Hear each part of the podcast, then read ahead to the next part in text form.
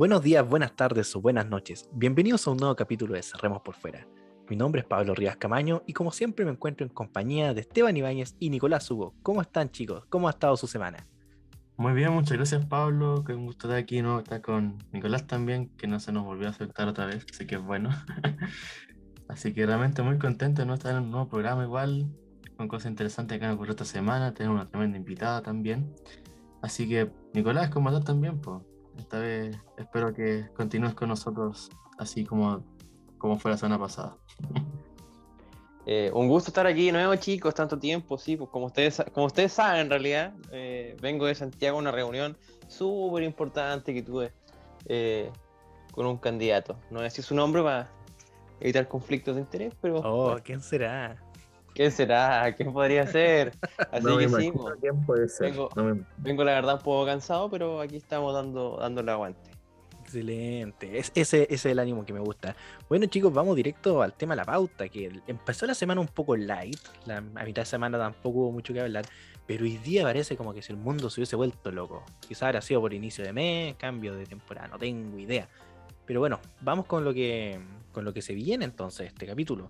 Primero vamos a partir hablando sobre la detención de una constituyente, que fue Tiare Aguilera, en la comuna de Ñuñoa, que terminó con un carabinero eh, dado de baja incluso, y hubo testimonios dando vuelta por ahí.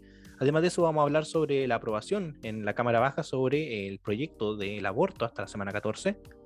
Posteriormente además comentaremos sobre eh, la decisión que tomó la U D I de, respecto a la libertad de acción de, en apoyo a candidatos fuera del pacto. Además de eso, la, constitu- la, la Convención Constitucional nuevamente dio que hablar, eh, haciendo referencia a la votación de los dos tercios. Y por último hablaremos de lo que estuvo aconteciendo este, ahora estos últimos dos días sobre eh, Sebastián Sichel. Y obviamente esta semana nuevamente vamos a estar con una invitada sobre, para hablar sobre eh, el hidrógeno verde, un tema que eh, está presente eh, en casi todas las campañas electorales de nuestros candidatos, ya que es un proyecto que eh, muy interesante y que eh, corresponde a mucho, mucho dinero invertido.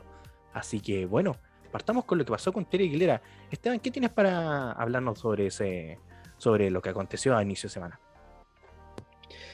Así es, efectivamente, concretamente este veintiséis de septiembre eh, hubo un problema ahí intrafamiliar, concretamente de la constituyente Tiare Aguilera con su pareja, y el, y el tema es que terminó súper mal, con conflictos, sobre todo por berrinche de la, de la constituyente, que terminó con su detención.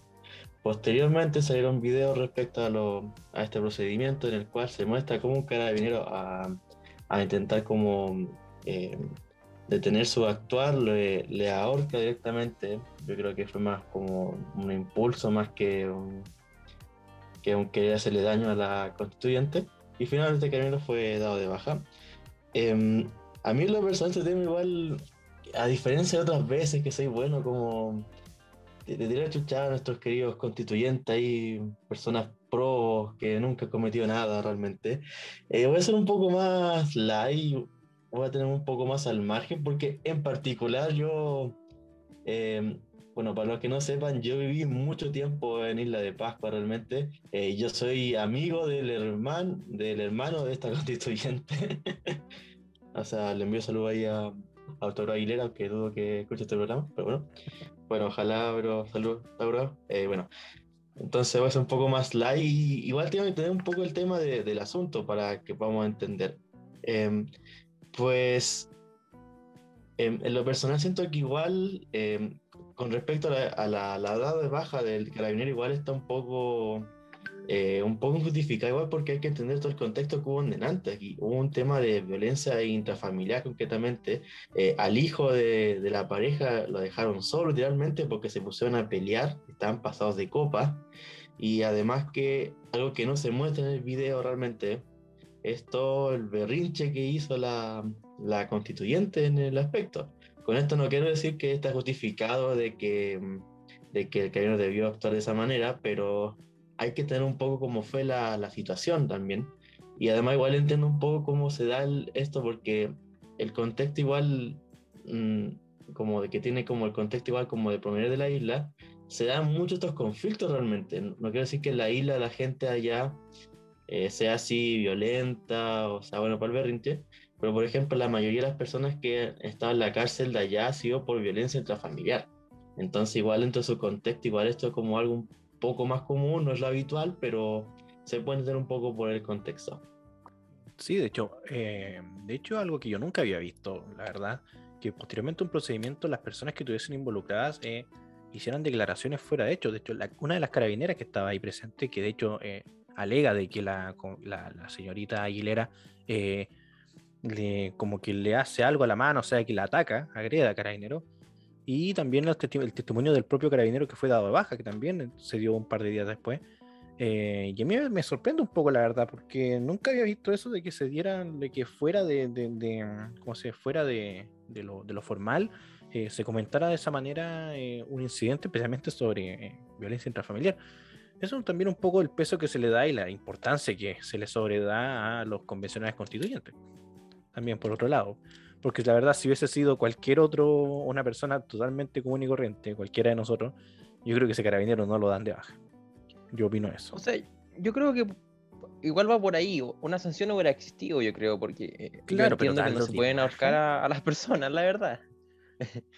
Tal vez la medida nos podría parecer excesiva por, por, porque, digamos, eh, fue una cosa momentánea, pero eh, yo creo que no estaba teñido al procedimiento el movimiento que hace el carabinero, sin defender a, a la decisión que se tomó de darlo de baja. Ahora, que o sea, fue efectivo, que se... fue efectivo, porque se calmó. O sea, claro, pero tal, tal vez no, no, no es la forma, bo. Eso es lo que quiero llegar. Yo, yo entiendo, por ejemplo, que, que la P D I se, como que se hacen, dan sanciones de días de, como días de cárcel, pero no, que no son efectivos realmente, sino que cuando juntáis como hartas sanciones, eh, te, te pueden echar, pues, pero como que vaya acumulando esos errores, digamos. No sé cómo serán carabineros o si, si eso seguirá siendo así en, en, en P D I y, y tal vez ameritaba una sanción de ese tipo, más que darlo de baja. Sí, eh, yo vuelvo con Nicolás respecto a la, a la medida que se dio al, al carabinero igual. O sea, yo entiendo igual que no es la forma de proceder, pero tampoco creo que haya sido necesario haberlo dado de baja, porque fue algo momentáneo. Hay que tener el contexto en el cual se estaba dando esta situación igual. Eh, no, no recuerdo la palabra que existe, que no es como dar de baja, sino como suspenderlo por un par de tiempo, no sé. Claro, mientras dure sí. La investigación, claro.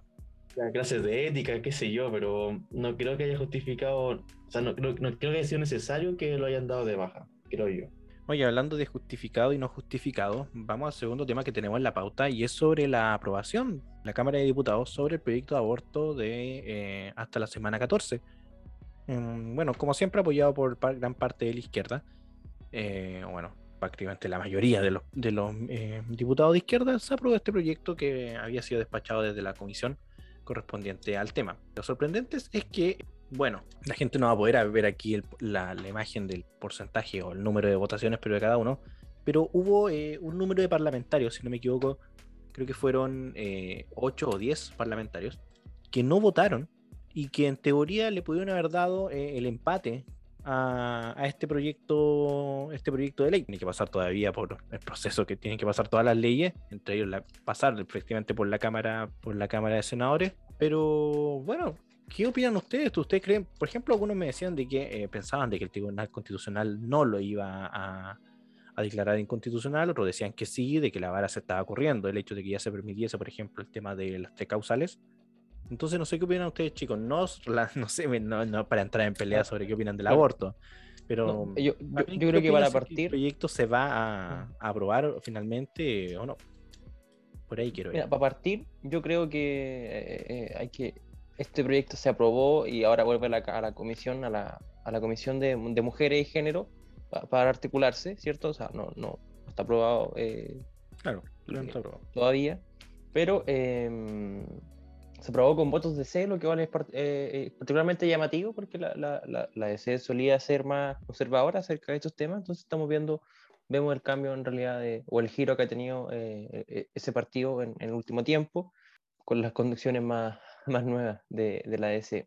Yo soy sincero, yo creo que sí se va a aprobar, creo que no, tal vez va a costar un poco más en el Senado, pero creo que finalmente este proyecto se va a aprobar. Eh, Vamos a probar los tres causales, era inevitable que avanzáramos hacia esto. En, en Europa, casi todos los países eh, europeos pertenecientes a la Unión Europea ya han aprobado eh, eh, eh, esto. Entonces, la verdad es que veo eh, inevitable que suceda. Sí, yo igual concuerdo con Nicolás que al final yo creo que igual se va a aprobar de todas maneras. Yo creo que igual los tiempos lo, lo van a ameritar. Estamos en épocas que cosas como esta igual se aprueban. Pucha, yo, yo en lo personal tampoco entra al tema del el tema de la discusión si uno es pro aborto, pro vida. Yo en lo personal soy, no soy pro vida, pero tampoco soy pro aborto. Y, y bueno, realmente igual algo que hay que tener como claro realmente que aquí lo que, no se, lo que se está haciendo acá es despenalizar el aborto, lo que quiere decir que las, las mujeres que vayan a abortar no se les va a sancionar, pero al ser como simplemente la legalización, no hay como eh, las redes de apoyo, por así decirlo, que a lo mejor quieren buscar las feministas para que claro. le puedan brindar un, un aborto, como dicen, aborto claro. seguro, gratuito y, y no sé qué toda la claro, palabra. Claro, no, no es la consigna completa. Yo, por ahí, eh, si, si, si entrar en discusiones, que, que en realidad nos podría dar pa, más de un capítulo entero la discusión acerca de eh, qué, qué creemos cada uno, ¿cierto? Eh, yo, yo soy práctico en el sentido, los abortos pasan, van a seguir pasando, los eh, legalicemos o no, eh, prefiero, se, si van a seguir sucediendo, prefiero que, que, sea, que sea legal, digamos. Eh, pero, pero es verdad, pues, que, que, que el conflicto grande también es cuando eh, lo, los contribuyentes en realidad eh, están financiando eh, una práctica con la que ellos no están de acuerdo, y al menos ahora eh, este proyecto no considera un, un mecanismo de, de financiamiento, así que Eh, por ahí también eh, es un poco más fácil justificarlo. Y, y si me preguntas a mí, también creo yo que la derecha lo que tendría que hacer es no hacer un escándalo de esto, porque le va a terminar jugando una mala pasada en las elecciones, estando a, a dos meses eh, de una elección presidencial. Yo, yo creo que deberíamos irnos tranquilitos. Si un par de diputados R N y Evópoli quieren votar a favor, que lo hagan, eh, que faciliten el camino, porque así no quedamos como una, un movimiento retrógrado que supone a A, no sé, a, la, a la gente, a necesidades de la gente. Entonces eh, creo que t- también pasa un poco por ahí, no, no, sin, bueno, sin necesidad va, de ser completamente bueno, frente al, al discurso. Bueno, eso va más bien al, bueno, hay un caso de un candidato que se ha mantenido siempre en la misma línea, por lo cual él hacer un escándalo, como decís tú, no le va a jugar en contra. Y tú, bueno, y el que el otro día se estuvo retractando en vivo de lo claro. que he dicho un par de semanas atrás fue el señor Chises. Así que sí, a él y le va mal a jugada en realidad, muy no, mal jugada. Es que el caballero. Bueno, después un rato más vamos a hablar del caballero, del caballero Sichel y su grupo de asesores que yo creo que en estos momentos de estar de patita en la calle o, Mira, o corriendo de lado a lado en la oficina. Se podría, se podrían decir tantas cosas de la, de la campaña de Sichel, pero me, me mantendré en silencio. Nos, nos da para dos capítulos eso, Cuba. Oye, Pucha, hablando sobre hablando sobre el tema de las elecciones, bueno, eh, bueno, un tema cortito esto, no, no, no me quiero extender mucho con esto, pero bueno, la, la U D I finalmente, después de tantos coqueteos por aquí y por acá, le dio una especie de libertad de acción a, a sus, bueno, a tanto a sus militantes, por lo que yo lo entiendo, como también a sus, a sus, a sus parlamentarios o a su, a la gente fuerte que tiene el partido, sus imágenes visibles, para apoyar al candidato que ellos quisieran, ¿cachai? A, a, apelando al hecho de la vía del diálogo y el convencimiento, muy en contrario de lo que eh, propuso hace un par de semanas eh, Renovación Nacional. Así que bueno, eh, una, una buena noticia para los militantes de la U D I, para que se relajen un poco y no tengan miedo a que el día de mañana los van a sancionar o van a estar en la mira de, de, de la directiva del partido, si es que apoyan a alguien que la directiva no quiere. Es una buena noticia. Así es la democracia. Oigan, cabros, hablando de democracia, ¿eh? Dime, Nico. Que... Sí, no, que bueno. Yo creo, la verdad, es que, que no corresponde, lo he dicho cuando, cuando hubo el tema de la, de la primaria, no, no corresponde hacer público estas cosas, porque finalmente dañan al candidato que, que lamentable, te guste o no te guste, el candidato que va por tu coalición. Entonces, es un mínimo de respeto finalmente, porque cuando si es que llegase a fracasar el candidato a la coalición, eh, por mucho que la mitad de tus militantes hayan apoyado al otro candidato, el fracaso sigue estando ahí. Más encima quedas mal parado frente a los demás partidos. ¿Sí? La verdad es que me parece a mí una, una mala jugada. Y, y, y el voto secreto, o sea, siempre hay libertad de acción en, en, en el voto. Entonces, bueno. Una elección de acciones públicas, más bien. Si uno igual puede hacer campaña por alguien y votar por otro logo al final. Sí, pues, entonces, bueno. Más bien va a haber materia pública, por eso también se hace público, ¿sí? Pero bueno, es parte de la idiosincrasia de la política chilena. ¿Qué le vamos a hacer, Puguachín? Oye, hablando de cosas que no podemos cambiar, o mejor dicho, que se pueden cambiar, pero no sabíamos que se podían cambiar, y al final sí se podían cambiar. Eh, la semana pasada hablamos sobre la votación de los dos tercios, y bueno, esta semana al final ya hemos, pod- al fin podemos saber efectivamente qué va a pasar con los dos tercios y el tema de los tres quintos. Eh, voy a leer textualmente eh, un comunicado que saca el equipo constitucional I R P, Eh, en el cual dice que la convención eh, rechaza la indicación que pretendía reducir a tres quintos el quórum de aprobación de normas constitucionales, por lo que dicho quórum se mantiene finalmente en dos tercios. ¿Ok? Hasta ahí bien. Pero parecía una ser una buena noticia. Sin embargo, junto a la mantención de los dos tercios, se aprobó la indicación número trescientos treinta y cuatro, que crea un mecanismo distinto de aprobación de normas constitucionales. En caso de no alcanzarse el quórum de dos tercios, los plebiscitos dirimentes, básicamente una nueva forma de alterar los dos tercios. Es decir, que eh, dice, con la aprobación de la indicación aludida, se consagra que todas eh, aquellas normas que no alcancen el quórum de dos tercios, pero que sí alcancen el quórum de tres quintos, quórum al que alude, al menos por ahora, el reglamento de participación popular, que incluso seguiría, podría seguir disminuyendo, podrán ser sometidas a plebiscito. O sea, es como, puta, si se alcanzan los dos tercios para acá, pero si se alcanzan los tres quintos, bueno, tres quintos nomás. Al final es lo mismo. Lo que Yo... se creó entonces un mecanismo de aprobación de normas constitucionales que busca saltarse la regla de los dos tercios, de manera tal que solo será suficiente la aprobación de una norma de tres quintos de los convencionales constituyentes para poder incluirla en la lista de temas que serán plebiscitados, con lo que se incumple entonces la obligación que recae sobre los convencionales de llegar a acuerdos amplios y transversales. Equipo constitucional I R P. Yo voy a ser sincero, yo, ver, hay dos cosas aquí que no hay que tenerle miedo a las consultas ciudadanas, porque son consultas ciudadanas, eso es lo primero, que el mensaje que fracasan, se dé, que... Tiene, que, tiene, que, tiene que darse bien, porque si no se va, se va a dar, un, se puede dar un mensaje equívoco de que la derecha o, o nuestro, no, nuestro sector, digamos, eh, no está a favor de, la, de una democracia directa, entonces hay que tener cuidado con eso, eso es lo primero. Eh, lo segundo es que, bueno, nuevamente la, la convención no tiene el, el poder para hacer lo que está haciendo. Esto puede caer en la Corte Suprema.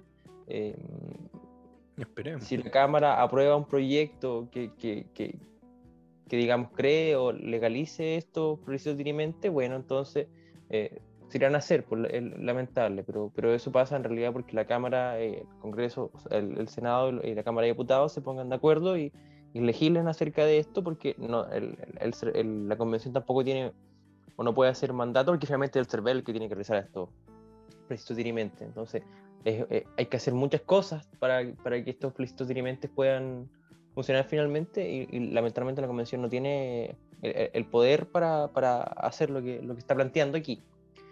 Eh, creo yo que la verdad es que van a haber muy pocas cosas que queden entre tres, entre tres quintos y dos tercios, que si hay una...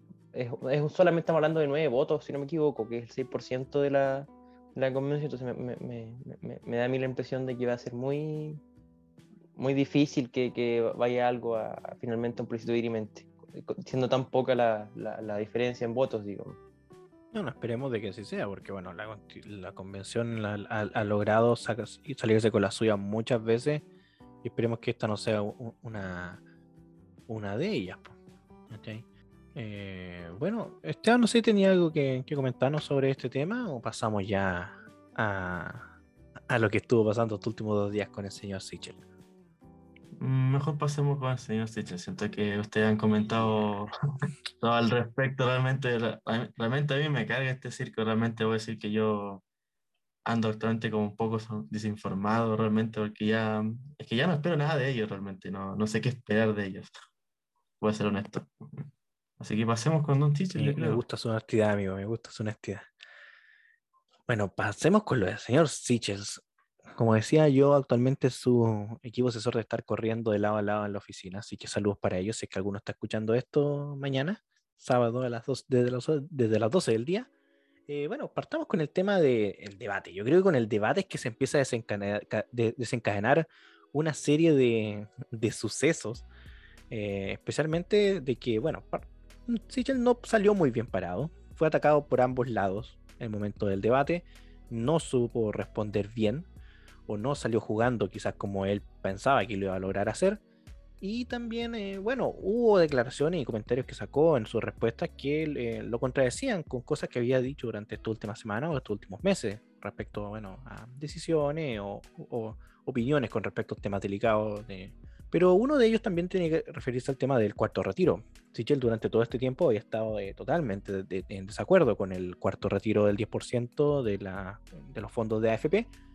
Y esta última semana, eh, o este último día, ayer, eh, hizo un comentario en el cual de partida se filtró, podría decirse, de que sí había hecho él un retiro de diez por ciento.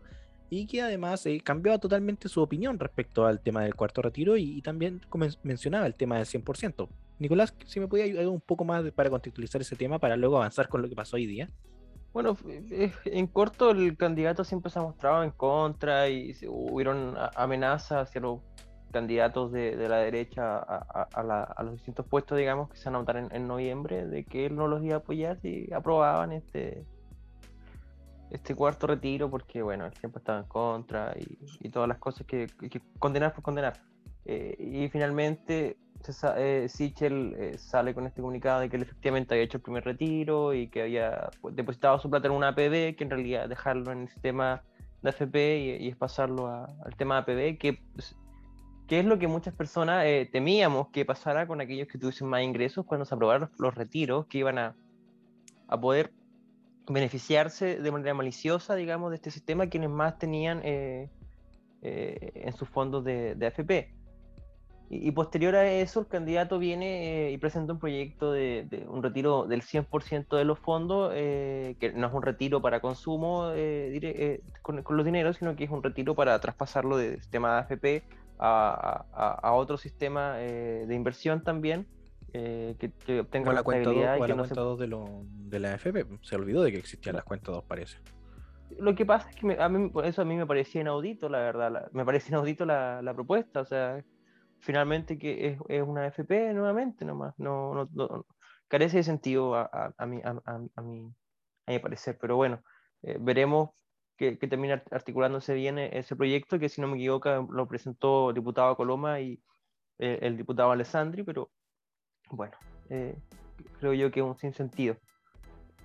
O sea, yo no encuentro que sea un mal sentido igual, yo encuentro que igual está apuntando en el, en el camino correcto igual en cuanto como en cambiar su imagen, porque a diferencia de un cuarto de retiro, eh, es que hay que pensar que yo lo, yo lo veo con esta lógica, que es para, entre comillas, que los chilenos vamos como a saber qué hacer con nuestros fondos.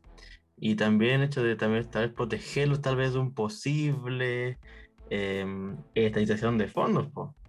¿Cachai? Yo lo veo de, de ese punto de vista, que es para proteger nuestros propios fondos, por lo menos el chino que es más o menos inteligente y sabe que si nuestros fondos son estatizados, eh, para mí literalmente es un robo cien por ciento de nuestros fondos, po. Entonces, claro, yo lo veo con esa lógica, que es para proteger nuestros fondos. Obviamente va a haber gente que... como la mayoría de las personas realmente, que ser honestos, no, no tienen mucha idea de cómo funcionan estas cosas y se lo van a gastar. Pero aquel que es precavido, va a ser que lo puede guardar o lo pone en la cuenta dos, no sé. Pero para que no le toquen sus fondos, mejor dicho, que el, mano, el Estado no ponga sus manos, sus garras en estos fondos de ahorro, claro, que al final van a hacer esto. Lo que es que yo, yo me pongo a pensar, tú apruebas este proyecto de retiro de los fondos de la A F P y los pones en un, en, en, en un segundo instrumento, digamos, un instrumento nuevo. Siguen siendo tus fondos para pensionarte y va, va a haber que crear una especie, porque eh, una, digamos, una, una especie de instrumento nuevo que, que no se pueda vender hasta que hasta que tú te jubiles efectivamente. O sea, hay que eh, porque si tú inviertes las acciones tú, eh, en acciones, digamos, en un fondo de inversiones, no puedes hacer el retiro del dinero cuando tú quieras. Entonces habrá que inventar una, una nueva figura eh, acerca de eso y, y va a ser expropiable de todas maneras un momento en que, que quieran hacerlo. Si es la intención, por más que no sea la F P ahora y sea otro, otro mecanismo, eh, igual es un, un fondo de, de, de ahorro para, para, para tu jubilación, y si quieren expropiarlo te lo van a expropiar igual. Entonces por eso digo que no, no carece de sentido, mejor, mejor no, no presentan y, nada, nada más. Y eso, y, eso, y eso súmale que si se hace este nuevo mecanismo, o este nuevo servicio, llamémoslo servicio, o este nuevo, esta, esta nueva alcancía, estamos en Chile, van a querer regularla, va a tener que haber una superintendencia a cargo, se tomará, lo tomará a cargo claro. la superintendencia de pensiones, que ya cumpla la, esta función que, que para regular y supervisar todos estos asuntos, eh, van a tener que crear un, eh, agrandar el aparato estatal, ¿cachai? Entonces, como que, como dices tú, efectivamente carece de sentido, o sea, o es por ignorancia sí. o realmente no, no, no se entendió o no se entiende lo que ellos quieren lograr eh, con respecto a este nuevo fondo o esta nueva A F P o A F P dos, no sé. Bueno. Y de hecho, yo, yo lo que soy, lo que, lo que hubiera sido un mejor proyecto tal vez, eh, hubiera sido que las A F P pudieran, eh, se desvalorizaran cómo invierten las A F P uno y... Y, y que no se te obligue a medida que te acerca tu edad de jubilación a que no puedas acceder a ciertos fondos, porque hoy en día, eh, si no me equivoco, a, a los cincuenta y cinco años para los hombres ya no puedes tener tus fondos en el fondo A, por ejemplo, y, y vas perdiendo el acceso a los fondos más riesgosos, pues, entendiendo que hay que resguardar tu, tu, tu dinero, quitándole años de que pueden capitalizar.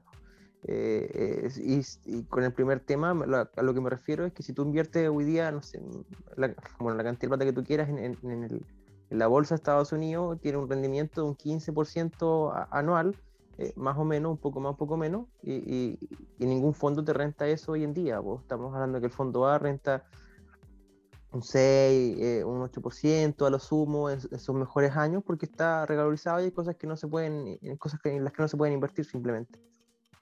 Claro, ¿en serio con un quince por ciento de rentabilidad anual? Sí, sí. Wow. Uh, interesante. No tengo idea que tanto realmente el, el beneficio. Oigan, y bueno, y pasemos entonces a lo que dejamos pendiente el día, hoy día, hoy día viernes. Mira, si me permiten hablar en, en francés, si me, esto fue una mariconada muy grande. Fue una mariconada total contra Sebastián Sichel. Porque aún, mira, no es mi candidato, pero The Clinic saca una entrevista a Saúl Iglesias, que encima le ponen aquí el primer padre de Sichel, es su papá, no sé por qué ponerle apellido, es su papá biológico, en la cual hace una entrevista en la cual le sacan, o sea, le hacen unas preguntas, le sacan mucha información personal sobre cómo fue la niñez de, de Sebastián Iglesias, ahora conocido como Sebastián Sichel, eh, y es un ataque personal eh, impresionante, prácticamente... como una semi-biografía no autorizada de la infancia de Sebastián Sichel, eh, y que no solamente afecta, lo afecta directamente como candidato, o lo ataca, es un ataque a su figura pública, y también un ataque a su familia. Entonces partimos, partimos octubre, partimos, terminamos la semana con una weá así, weón. O sea, yo lo estuve leyendo, eh, y la verdad no, no... no sé cuál es la, in- la intención más allá de intentar dañar la, la imagen de, de, de, de Sichel, eh, porque otra cosa no, no, otro nombre no tiene, si una americanada súper grande contra él. Uno lo que lee aquí son, eh, es una especie como de, de, del papá intentando eh, limpiar su imagen, eh, pero al mismo tiempo las intenciones, yo creo que el editor y el de The Clinic en sí, eh, no creo que sean simplemente lavar la imagen de, del papá, yo creo que es... Eh, atacar la imagen de, del candidato. Claro, y la intención imagino que era eh, poner en tela de juicio la historia que contaba Sichel. Eh. A ver, yo creo yo que el periodismo es libre y que se pues, pueden hacer público lo que ellos estimen que sea, se puede hacer público, ¿cierto? Que pueden sacar las opiniones que ellos quieran. El problema de esto es, es, es que hay, hay citas eh, bien peligrosas en, en en esa entrevista, y es cuando él reconoce que le pegaba a la madre de Sichel, por ejemplo. O sea, dice, y lo justifica por lo demás, dice, bueno, sí, poner algo como de todos los días, y eso es peligroso. Porque está dando espacio a alguien que tiene denuncias por violencia intrafamiliar, a alguien que, sí, tiene que tiene que tiene antecedentes, entonces, y, y lo deja justificarse en un medio como The Clinic, eh, todo, digamos, con el afán de dañar a Sichel, lo cual a mí me parece... despreciable por lo menos. Entonces la, la verdad es que eh, si yo fuese parte de la familia de Sebastián me sentiría bastante eh, mal, me sentiría triste por, por cómo se me ha atacado eh, por una historia tan personal, tan, tan difícil, tan dura. Eh, sin embargo igual eh, esto pasa porque se, se armó este y, y, y estas candidaturas, todas las que tenemos, eh, son muy testimoniales. Pues Sichel es la persona que viene eh, con una historia familiar muy difícil, que, que sufrió mucho, eh, etcétera, etcétera. y que logró avanzar en el sistema, y que miren, eh, miren lo exitoso que ha sido. eh, Boric es el señor que viene de Aysén, estudiante, revolucionario, que ha peleado en status quo, y después Jana Proboste, que es una señora que también viene de una zona, que, que no viene de Santiago, que viene del norte, que es una mujer de esfuerzo, una mujer indígena. Entonces son candidaturas que su épica no se basa en sus historias, en sus convicciones, sino que en historias personales, y, y por eso vemos que lo, casi todo, bueno, no, no hay buen, buenos candidatos actualmente. O sea, tenemos, son los candidatos que, que hay simplemente. Que no hay buenos candidatos. De todos los que ve a la papeleta, no hay ninguno que me termine de convencer. Entonces, eh, eh, eh, es un complejo eh, panorama, y, y, y, y si Sichel abrió la, la, digamos, la, la caja de Pandora al hablar de sus, de sus problemas familiares, eh, era inevitable que algo así iba a suceder eventualmente. Sin, sin justificar lo que hizo The Clinic, que me parece terrible. Bueno, antes de dar mi opinión, primero comentarte, Pablo, no encontré nada de francés en, en tu primera frase. Yo, como hablante de francés, te lo puedo decir. Así que te lo voy a reemplazar yo. Eh, cette nouvelle que se que pasé aujourd'hui, c'est complètement un con. C'est c'est détestable qui utilise les, les informations personnelles d'un candidat. Eh, je crois que c'est n'importe quoi qui utilise les por tratar de... Oye, pues de teatro, pero la gente no tiene subtítulos en Spotify, pues. Ya, sí, yo sé. No, me, me fui en la volada realmente, ya. No, pero para que sepa, próximamente clases de francés en Cerremos por Fuera. Ya. No, ya volviendo en serio. Eh, un poco lo que está diciendo, realmente encuentro que es una estupidez realmente lo que está pasando aquí. Siento que algo muy bajo que está haciendo como The Clinic, porque yo entiendo la lógica de la política, que hay que, no sé, buscar de bajar como el candidato, lo que, que es malo, que por qué no hay que votar por él, pero aquí no estamos recurriendo a las ideas. Yo siento que cuando se habla en política hay que discutir las ideas. Yo encuentro que ahí ya puede valer un poco más que, ya que todo vale por el tema de discutir ideas. Yo, yo, yo lo puedo justificar, pero aquí no estamos discutiendo ideas. Aquí estamos viendo directamente hacia lo que es la persona. Y yo encuentro la lógica que ocupó el declina, porque realmente los candidatos que tenemos, si es por idea, son pésimos realmente, si es por el tema de debate idea. Boric y Proboste son pésimos candidatos en respecto a la parte idea. Entonces, como no encuentran otro lugar para, pues, como justificar, para, por combatir a Sichel, yo creo, se nos figuró nada más que atacarlo directa de manera personal.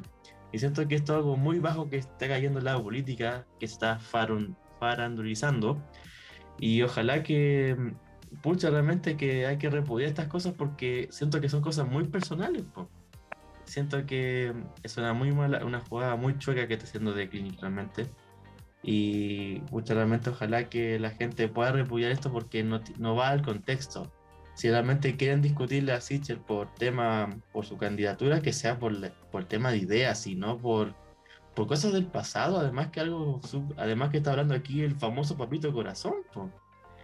¿Cachai? Que tanto se repudia en este país, y le, y le está dando cabida a un tipo que realmente yo no entiendo por qué le dan cabida a ese tipo de personas, hablando del The Clinic, además si son tan de izquierda, tan críticos con estas personas, no entiendo por qué. Realmente, bueno, muy malas juegas son de The Clinic, ojalá que haya el repudio necesario para el tipo de acciones, que realmente el, el debate sea por ideas y no por lo que fue mi persona, mi pasado ahí con mi familia. Bueno, esa es la parte fea de la política, que a mucha gente le da miedo cuando entra este al mundo de la política, cargos pequeños y cosas así, que le gustaría evitar simplemente. Pero también es parte de cuando tú construyes tu campaña o tu imagen, también en, en, en base en tu vida personal, ¿cachai? Uno se expone, es como la farándula, que uno se expone a ese, esos temas, puede salir beneficiado, puede salir muy para atrás, ¿cachai? Es lo que pasa con este tema. La verdad no sé si The Clinic eh, se logra retractar o sacar algún comunicado, no creo, eh, respecto a este asunto, así que bueno, habrá que esperar para la otra semana a ver qué ocurre. Eh, oigan chicos, ¿les parece si hacemos ya una pausa para darle la entrada a nuestra, a nuestra invitada para hablar sobre el hidrógeno verde? Así que, bueno, vamos a una pequeña pausita y, y ya volvemos. Nicolás Hugo, Esteban Ibañez y quien les habla, Pablo Rivas, juntos le prepararemos un resumen de lo mejor de nuestra política nacional. Además, cada semana contaremos con grandes invitados del área de la historia, filosofía, economía, etcétera. Cerremos por fuera todas las semanas para la plataforma Dextera Domini, tanto en Spotify como en YouTube. Continuamos ya con la segunda parte de nuestro programa y estamos ya con nuestra invitada, Tiare Levinier, que es ingeniera ambiental de la U N A V, además de ser exdelegada y representante nacional de la CECAES entre el año dos mil catorce y dos mil dieciocho, y además eh, trabaja en el MINSAL en la área de gestión ambiental de red de la atención primaria. Tiare, bienvenida a Cerremos por Fuera. ¿Cómo estás? Hola a todos, ¿cómo están? Estoy muy bien, emocionada por mi primera experiencia en un podcast, así que muchas gracias por la invitación. Okay. A ti por aceptar también y por el tema que vamos a hablar hoy día, que es sobre el hidrógeno verde, que es un tema que se ha venido hablando especialmente en nuestro país por la alta eh, potencialidad que tiene nuestro país para producirlo, y que además esta semana el presidente Piñera anunció la creación de la primera planta de hidrógeno verde en nuestro país. Pero antes de irnos directamente a, a, a lo que es hidrógeno verde, ¿qué es la CECAES? CECAES es la Confederación de Estudiantes de las Ciencias Ambientales de la Educación Superior. Tiene un nombre bastante largo, por eso lo abreviamos como CECAES. Es una organización estudiantil que abarca desde eh, Antofagasta, Iquique, hasta Puerto Montt. Reúne eh, diferentes universidades. Está la, la Universidad Católica del Norte, está la UDEConce, está la U S A C H, está la U N A V, la Universidad de Playa Ancha, la Universidad de Viña del Mar, así un, un montón de universidades, y todas con carreras relacionadas con las ciencias ambientales. Ah, está, bueno, yo que estudié ingeniería ambiental, está química ambiental, biología ambiental, hay un montón de universidades y carreras, y esta organización se dedica a realizar actividades de educación ambiental y voluntariado. Ah, qué bacán, qué buena. Eso es bastante bueno, que la de diferentes áreas a nivel nacional se junten para hacer actividades y hacer más dinámica la experiencia universitaria en Chile. Sí. Qué bueno, bueno. Bueno, vamos directamente al tema del hidrógeno verde. Partamos por lo esencial. ¿Qué es el hidrógeno verde? Partamos por lo más básico. El hidrógeno es el elemento más abundante del universo y puede ser obtenido a partir de diferentes fuentes. Está presente prácticamente en todo lo que nosotros vemos, y este gas actualmente se produce en su mayoría, dentro del noventa y cinco al noventa y nueve por ciento, de fuentes no renovables como el carbón, el petróleo y el gas natural, y por ende tiene asociado emisiones de dióxido de carbono, que se sabe que es el mayor contribuyente al cambio climático. Pero Hay, hay diferentes tipos de hidrógeno. Está, bueno, el que yo mencioné anteriormente es el llamado hidrógeno gris. También está el hidrógeno azul, que también está generado a partir de fuentes de, de combustión de, de eh, combustibles fósiles, pero eh, está asociado con medidas de mitigación y reducción de las emisiones. Pero está el hidrógeno, que es como el hidrógeno máximo, que es el hidrógeno verde, que está generado a partir de la hidrólisis, que es la, desco- la descomposición de moléculas de agua de eh, energías renovables. Por ende, eh, esta, este tipo de energías no tiene emisiones atmosféricas relacionadas con, con el carbono, porque, eh, como sabemos, el, el agua está compuesta de hidrógeno y de oxígeno, por ende no está el carbono metido ahí en, en la ecuación química. Entonces, este, este, este tipo de hidrógeno está, está generado a partir de principalmente energía eólica y energía solar. Mm, por eso es que se dice que Chile tiene tanta potencialidad. O sea, los parques eólicos y los parques, eh, los, las plantas solares, bueno, son en Chile está prácticamente hecho para, para eso. Eh... Exacto, y, tam- y también hay un gran, un gran potencial de producir eh, hidrógeno verde a partir de energía mareomotriz. Entonces, Eh, solo tenemos que pensar en toda la superficie costera que tenemos acá en Chile. Exactamente. De hecho, hay muchas inversiones extranjeras. Eh, el país como tal, el, los gobiernos, desde, creo, si no me equivoco, desde el gobierno, el primer gobierno, segundo gobierno de Michelle Bachelet, eh, creo que el primero, estuvieron hablando sobre ese tema, y prácticamente es, es algo que va con continuación con todos los gobiernos. Uno, por la can- cantidad de dinero que se ha invertido en él. Eh, y también por la potencialidad y por los acuerdos que ha tenido eh, Chile con bueno asociaciones y O N G internacionales eh, para eh, eh, a, eh, reducir lo que sería el tema del, del cambio climático. Eh, respecto a lo que exactamente en Chile el, hidro, el hidrógeno verde, eh, hace poco el presidente Piñera anunció la primera creación de una planta eh, de hidrógeno verde, pero igual se ha estado utilizando en nuestro país. Eh, ¿Qué potencialidad tendría para el país en sí, además de los beneficios económicos, eh, el poder crear eh, y es, utilizar este, este, ¿cómo se dice? este vector de energía que es el, el hidrógeno en sí? Chile tiene una, una gran potencialidad, pues de partida que eh, es el país que, que tiene más probabilidades de poder igualar los costos eh, y el precio del hidrógeno verde y del hidrógeno convencional, que es el, el hidrógeno generado a partir de combustibles fósiles. Entonces, y, y, y, y sumado también a toda la, a todo el fomento que ha tenido Chile eh, en base a las energías, a las energías renovables, hay que tener en consideración que en los últimos seis, seis años se ha quintuplicado la, la capacidad de la capacidad energética generada a partir de la energía eólica y la energía solar. Entonces tiene, tiene un montón de, de, de potencialidades relacionadas con, eh, con, lo, con, con los costos. Es una, es una materia prima que se puede, ex, se puede exportar, porque el, este gas se puede, se puede almacenar en tanques y estos, y estos gases se pueden exportar a otros países que los pueden utilizar como combustible y como materia prima. Además, como, están, como se genera eh, a partir de... De, de proyectos energéticos, no necesariamente estos proyectos energéticos tienen que ser como proyectos a gran escala. Entonces también tiene un potencial relacionado con la descentralización de la, mate, de, de la matriz energética. O sea, hay, hay plantas de energía solar que son más pequeñas, pero aún así pueden generar hidrógeno. Quizá en una menor escala, pero eh, aún así pueden Eh, generarlo y, y ser una contribución a la matriz energética a nivel nacional. Pero, Tiare, eh, una consulta, ¿este hidrógeno al final se, se almacena como gas o, o, o es como una especie de gas licuado finalmente? Hay dos formas de, de almacenar. Está la, la, el, el almacenamiento gaseoso y el almacenamiento líquido, pero eh, existe una gran diferencia en los costos relacionados a, este tipo, a estos tipos de almacenamiento. Porque, por ejemplo, el, creo que el almacenamiento líquido tiene un costo asociado, creo que es como de un dólar por kilogramo de, como de, de gas.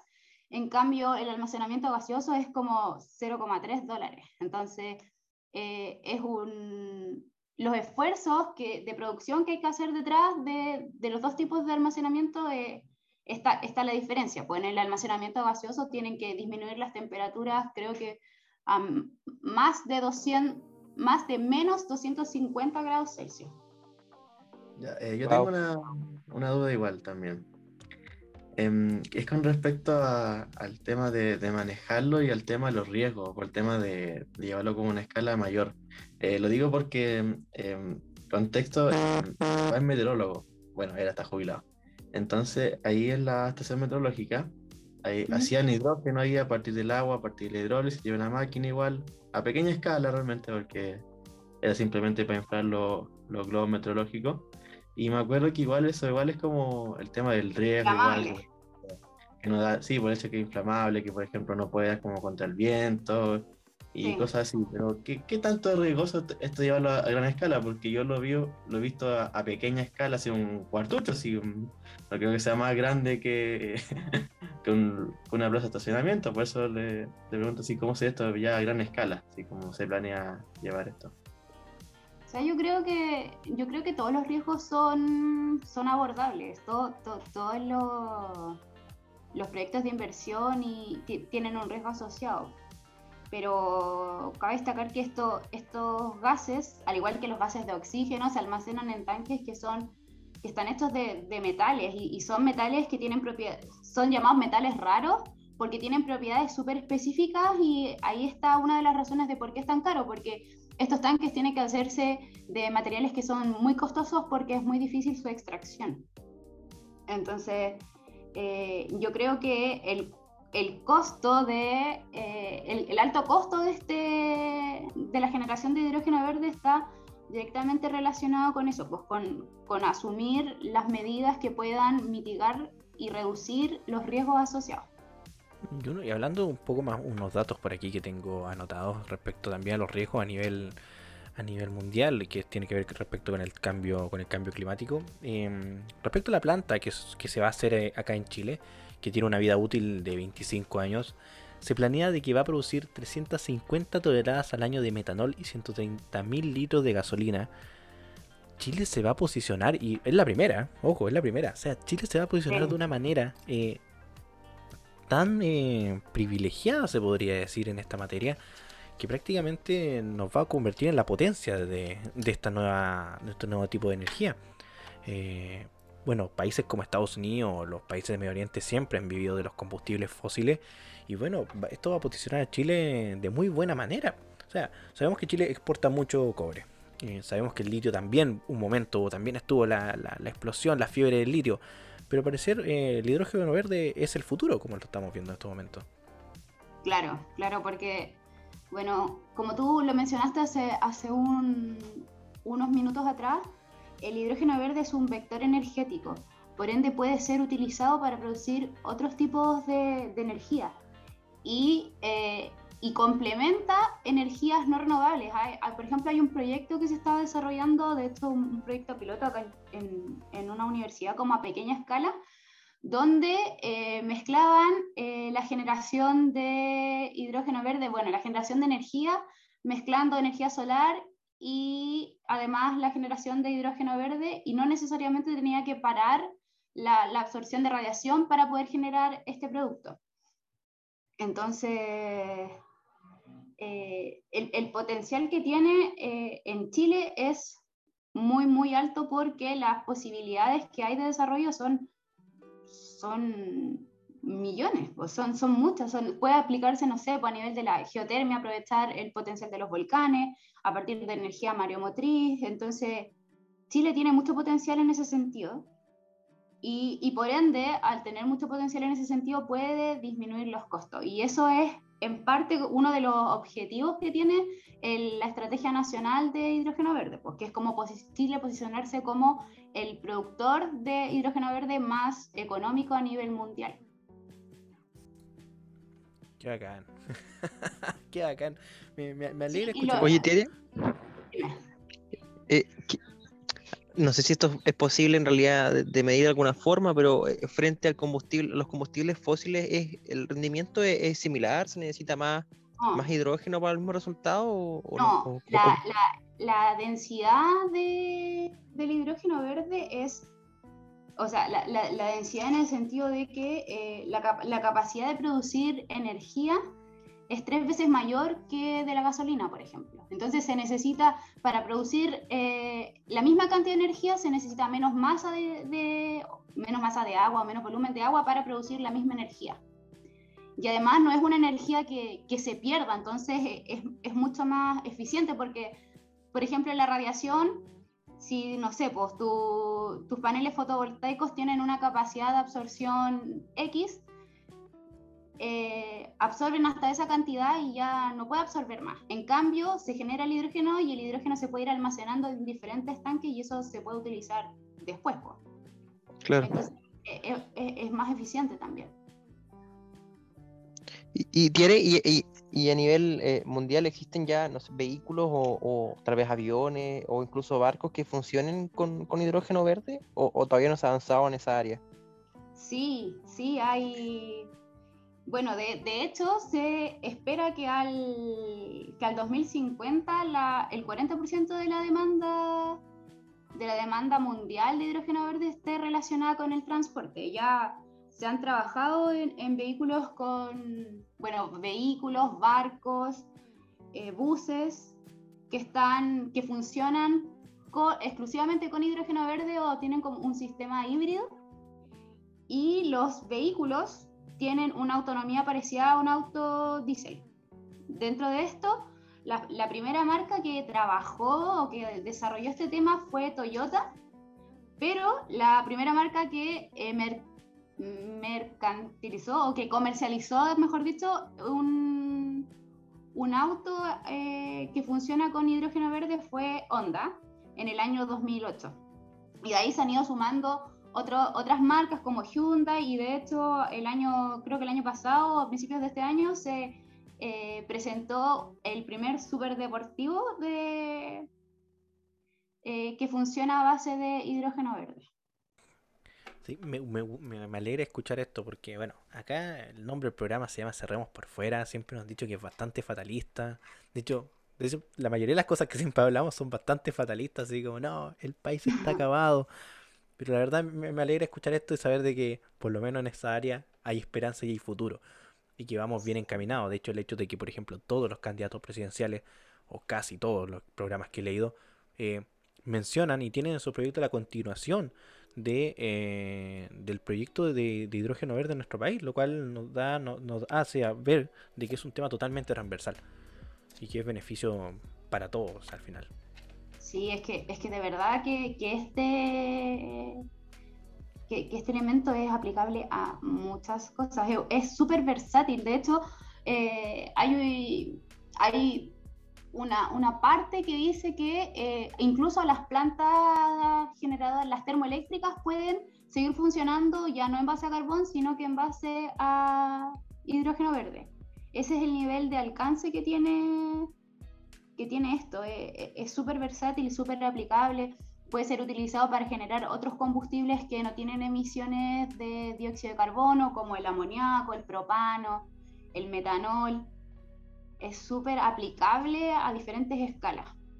Y de hecho por eso se posiciona como una, quizás como una de, la, de, la, de, de las salidas que tenemos eh, para poder mitigar el cambio climático, porque nos permite aprovechar los recursos renovables para poder generar energía y no recurrir a la carbonización. Claramente, o sea, las ventajas de la innovación en estos ámbitos eh, realmente que esperanzadora, y bueno, el beneficio es para todos, para el país, Eh, las empresas que innoven y siguen innovando en esta área, y bueno, para la salud y para el beneficio de todo el mundo, el hecho de que se reduzca de tal cantidad eh, las emisiones de la creación de gases invernaderos a, a nuestro planetita, que tanto daño le hemos hecho, la verdad. Eh, bueno, eh, Tiare, eh, para ir ya cerrando eh, el, el, el programa, una, ¿alguna última palabra, algo para ir cerrando ya? ¿Algún comentario? ¿Algo que, con que dejarnos? Sí, ¿Alguna algo, tarea para la casa? Algo que, que, que se me había olvidado comentar, uh-huh. que, que bueno, bueno, ustedes mencionaron el primer proyecto de, de generación de, de hidrógeno verde, pero eh, también han habido otros otros avances. Por ejemplo, Codelco, Codelco estaba realizando estudios para poder generar hidrógeno verde y poder ese utilizarlo en, en sus vehículos. Y no hace mucho, a fines de agosto, Anglo American generó la primera molécula de hidrógeno verde que iba a ser utilizada para eh, los vehículos mineros, y esta se generó a partir de el agua utilizada en sus procesos. Entonces, eh, ahí se demuestra que nuevamente que este, este, este sector productivo tiene una alta eficiencia, porque lo único que necesita básicamente es un agua, un agua pura para poder... para poder realizarlo. Esa es como la materia prima principal. Eh, oye, eh, yo, yo tenía una pregunta, Tiare, antes de que terminemos, y es que, no sé, bueno, yo tengo entendido yo que, que Japón también produce hidrógeno verde, pero hay otros países, hay otros proyectos. Eh, ¿quién, ¿Quién lidera hoy la carrera del hidrógeno verde? Australia. Australia es el mayor productor de hidrógeno verde a nivel mundial. Este tiene, bueno, cinco, cinco megaproyectos de, de gran envergadura eh, que funcionan a través de energía eólica y energía solar. Y además tiene otro, otro proyecto donde buscan tener varias plantas que generen en total catorce gigabytes de, de, de energía a partir de hidrógeno verde. Bueno, lo sigue Países Bajos, que también tiene un proyecto que ya como que está en etapas de, de revisar la factibilidad y la viabilidad como técnica del proyecto. Y bueno, hablando por ejemplo de, de China, China es el, es el principal productor de hidrógeno gris. De hecho genera prácticamente el noventa y tantos por ciento del hidrógeno gris a nivel mundial. Pero también ha buscado... Eh, Y de hecho a mí me sorprendió porque China es uno de los países que es como más eh, negacionista y flojo en temas de, de mejorar su desempeño ambiental, y tiene un proyecto para generar hidrógeno verde en Mongolia. Ah, buenísimo, Tiare, muchas gracias, la, la, la verdad, eh, para mí era entonces importante porque imaginaba que no éramos el primer país en, en descubrir el hidrógeno verde, y, y, y es interesante igual eh, ver qué pasa en otros países pa, para, para ver que también vamos y poder compararnos. Eh, ya finalizando y despidiéndome un poco del programa de mi parte, eh, bueno, es eh, un placer estar aquí de nuevo, eh, después de que me ausenté, ¿cierto?, un par de semanas hacia atrás, eh, y la verdad es que esta semana me voy con... con Con, es, como un poco de desilusión, la verdad. Eh, el, el candidato Sichel se está ha, ha caído en, en, en cosas que, que no esperaba, su, su candidatura está cayendo un poco sola, y eso me, me preocupa en realidad, no, no personalmente, sino que por el sector. Eh, veo que la, la convención sigue trabajando eh, de mala forma, digamos, eh, haciendo cosas que, que, que no le competen, y, y, y el panorama eh, se ha ido eh, crispando un poco. Eh, el cuarto retiro, nuevamente la, la derecha no es capaz de ponerse de acuerdo en, en, en nada, y, y, y creo que estamos en un momento como, como sector bien difícil, y, y, y, y no tenemos un, un, un líder que, que, que sea capaz de guiarnos eh, hacia ningún lado. Entonces eh, eh, es eso en realidad, la, la falta de una figura que, que pueda liderar a, a nuestro sector. Creo que nos hace falta alguien que, que nos pueda guiar en, en, en estos tiempos tan, eh, tan, tan turbios, digamos. Eh, sin embargo, eh, quiero agradecer que esté Tiare aquí y que haga este tema tan importante como el hidrógeno verde, y, y el cual eh, puede ser un gran aporte a nuestra economía y a la generación de empleo, y, y también para, para salvaguardar nuestro planeta. No, chicos, muchas gracias a ustedes por la invitación, y, y nada, valorar, va, valorar su, el trabajo que ustedes hacen a través del podcast. O sea, no solo... Eh, de esto me voy a comer como más en la parte política de...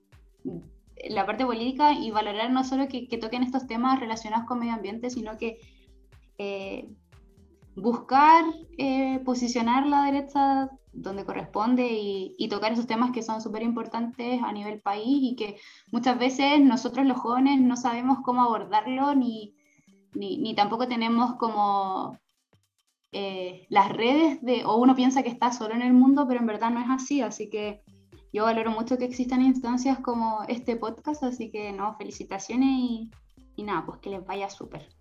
Muchas gracias, Tiare. Eh, Esteban, tu, tus palabras de cierre. Bueno, sí, va, ya por ir cerrando también igual ya el programa, igual realmente le doy las gracias aquí a Tiare por aceptar la, la invitación, por comentarnos más acerca del hidrógeno verde. Realmente, o sea, conocí algo respecto a lo que era, pero estaba muy ignorante respecto a... a muchos temas que contamos hoy en día. Realmente muy interesante conversar con ella, y ya con respecto a lo que conversamos hoy día, pues realmente no sé, lo hacemos como comparándolo con lo que con lo que estuvimos hablando ahora, con lo que hablamos al principio. Siento que esta fue la esta última parte fue la parte como bonita del asunto, porque siento que tratamos igual esta noticia más o menos delicada, y con el tema de de la constituyente, lo que le pasa a Sichel, a Sichel realmente siento que igual es preocupante. Ojalá que estas prácticas políticas no se vayan, eh, se sigan repitiendo realmente, que, que la discusión vaya al tema, la idea, y no ataques personales. Siento que si nos vamos por eso, realmente la política se nos viene muy feo. Quiero ser optimista, pero no sé, estoy como incertidumbre si esto va a continuar, o, o la gente se da cuenta que realmente el objetivo es la discusión de ideas y no el tema de las personas. Así que eso, muchas gracias Tiare, gracias a Pablo realmente por estar aquí con, con nosotros aquí, Nicolás, un gusto volver a verte, y ojalá que nos podamos ver la, la próxima semana con otro capítulo de Cerremos por Fuera.